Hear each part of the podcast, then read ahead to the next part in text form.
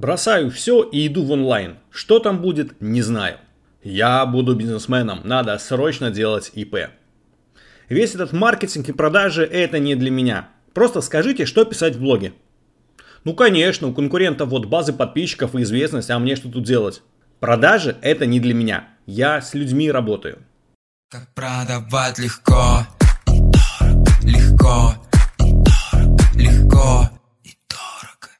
Всем привет, меня зовут Давид Гван, и сегодня мы поговорим про то, как эксперту стартовать в онлайн. Это подкаст «Гвана качает», где мы говорим про запуски образовательных онлайн-продуктов, интернет-маркетинг и продажи. Мне будет приятно, если вы подпишетесь на мою группу или подкаст и оставите свой отзыв, смотря где вы слушаете этот выпуск. Благодаря вашей поддержке подкаст растет и его услышит больше количество людей. Ко мне часто приходят эксперты, которые говорят, у меня очень большой опыт в том-то и в том-то. Вот 20 лет уже этим занимаюсь, подскажите, как мне упаковать себя и свои знания? Я не знаю, как продавать и как, но как-то хочу попробовать свои силы в онлайн.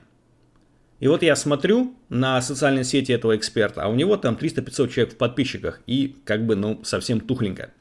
И мой совет всегда один, что эксперту сначала надо решить вопрос, кто я, про что я и могу ли я продавать вообще услуги в соцсетях. То есть, хочу ли я действительно это делать или просто поддался модной тенденции. Давайте на конкретном примере. У меня есть сестра, которая является бьюти-мастером. Она очень крутой мастер, и я давно ей говорю, запусти свою онлайн-школу. У нее есть небольшой блог на 5000 человек, и все знают, чем она занимается. Но она не умеет продавать свои услуги в онлайн и не уверена, что это кому-то надо.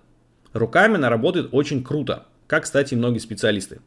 И я давно говорю, что ее знания можно упаковать, можно обучать других людей ее навыкам.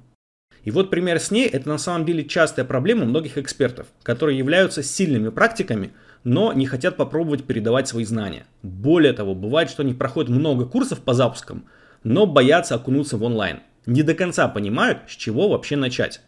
И эта проблема существует вообще в принципе в любой сфере.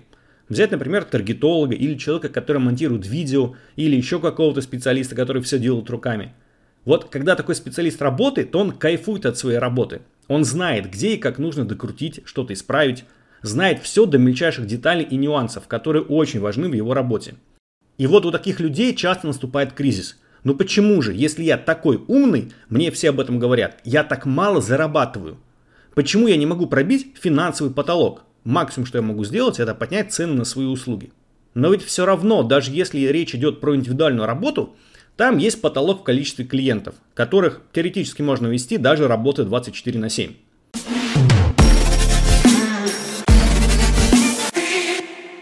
Что делать в этой связи? Давайте опять-таки рассмотрим на примере все того же бьюти-мастера.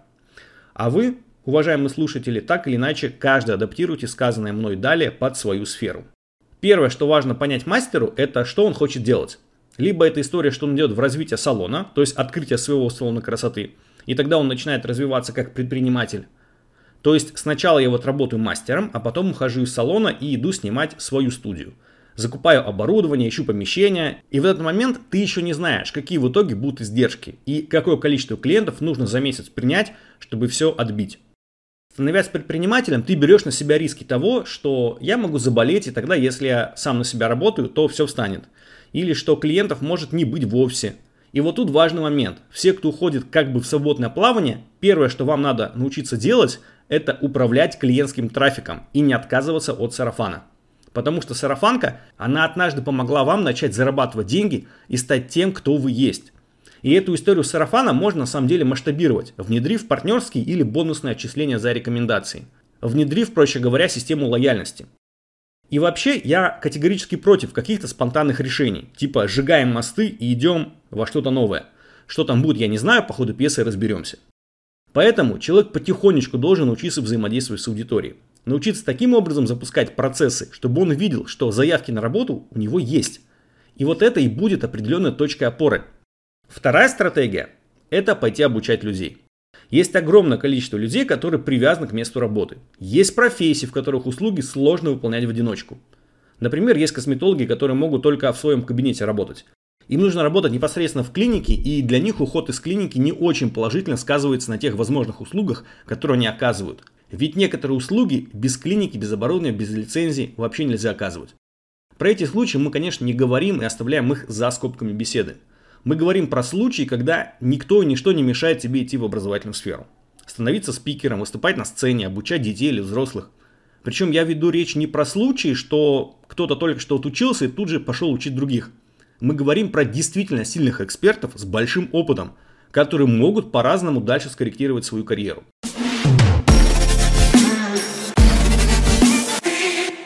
Так что же нужно делать, если ты решил создать обучающий курс или стать наставником?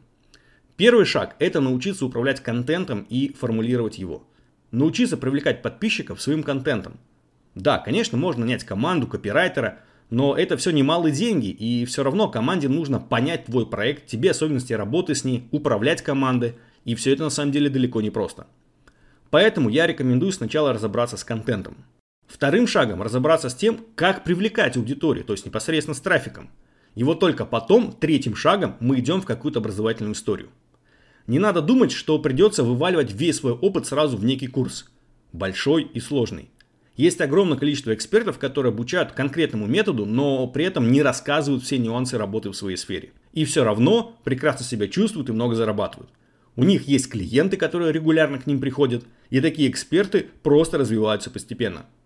Как я уже сказал, мы сначала разбираемся с контентом. И тут часто в голове есть один баг. Такие мысли типа «Мой контент, он кому-то вообще нужен? Кому-то он зайдет или не зайдет? Как я пишу, интересно или нет? Как мне с этим разобраться?»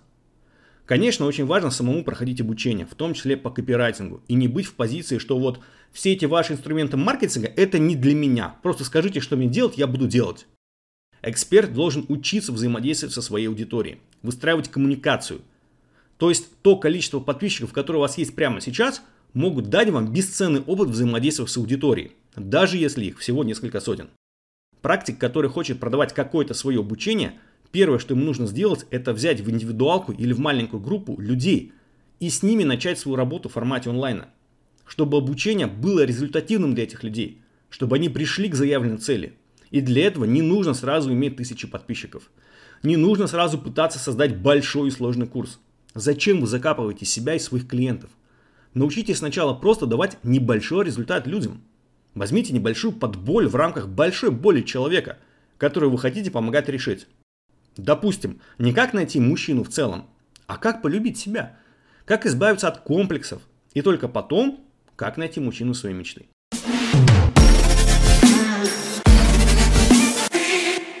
Теперь, что касается контента в блоге. Не нужно пытаться заваливать людей своими ценностями. Я знаю, что сейчас модная тема распаковки и упаковки смыслов. Типа покажи свои ценности и люди начнут покупать твои услуги.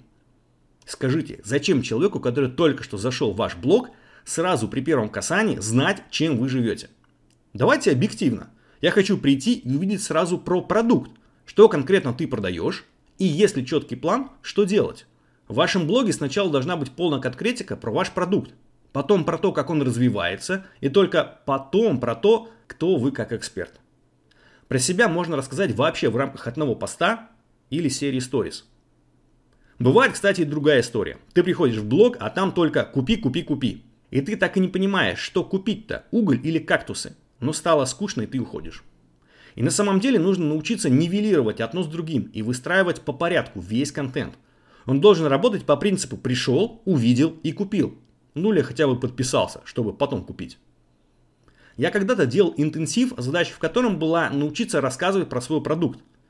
Про то, куда он развивается, про свою экспертизу, куда развиваешься сам.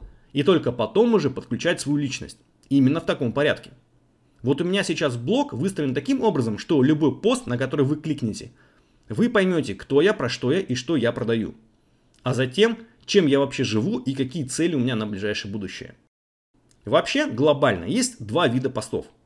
Первый это call to action, типа кликай по ссылке.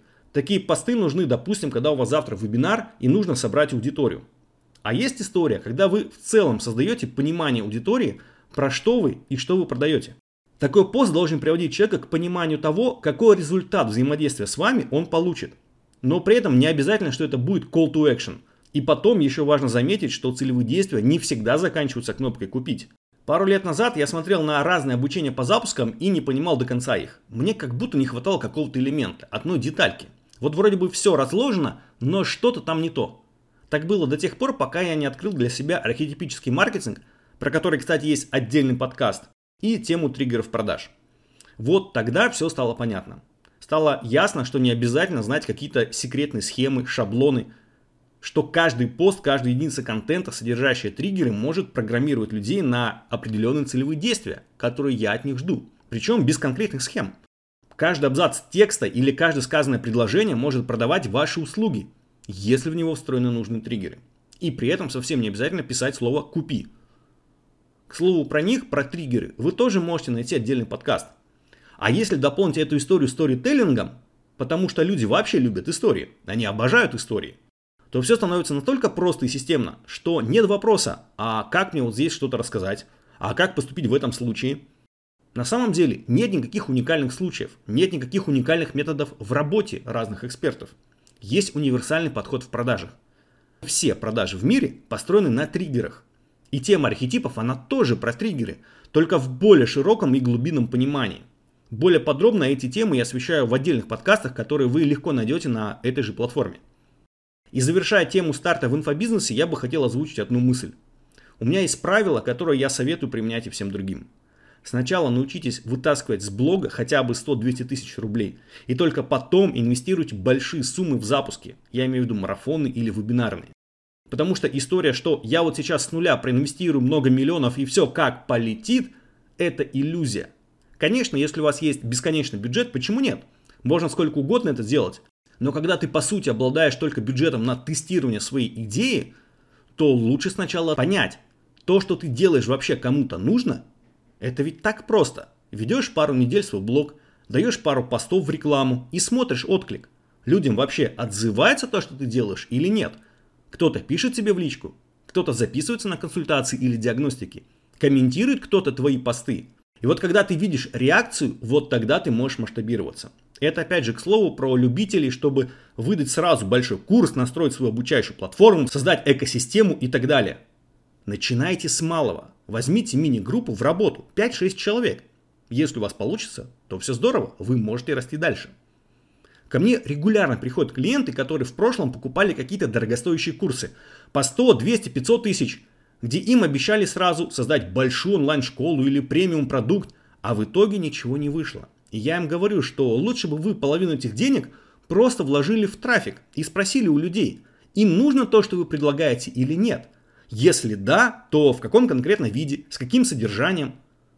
Просто попробуйте собрать людей на диагностике или консультации. В конце концов, позовите их на небольшой интенсив и спросите их мнение. Я надеюсь, вам было интересно и полезно слушать этот подкаст. Еще больше информации вы найдете на моих страницах в соцсетях. С вами был Давид Гвана. До встречи.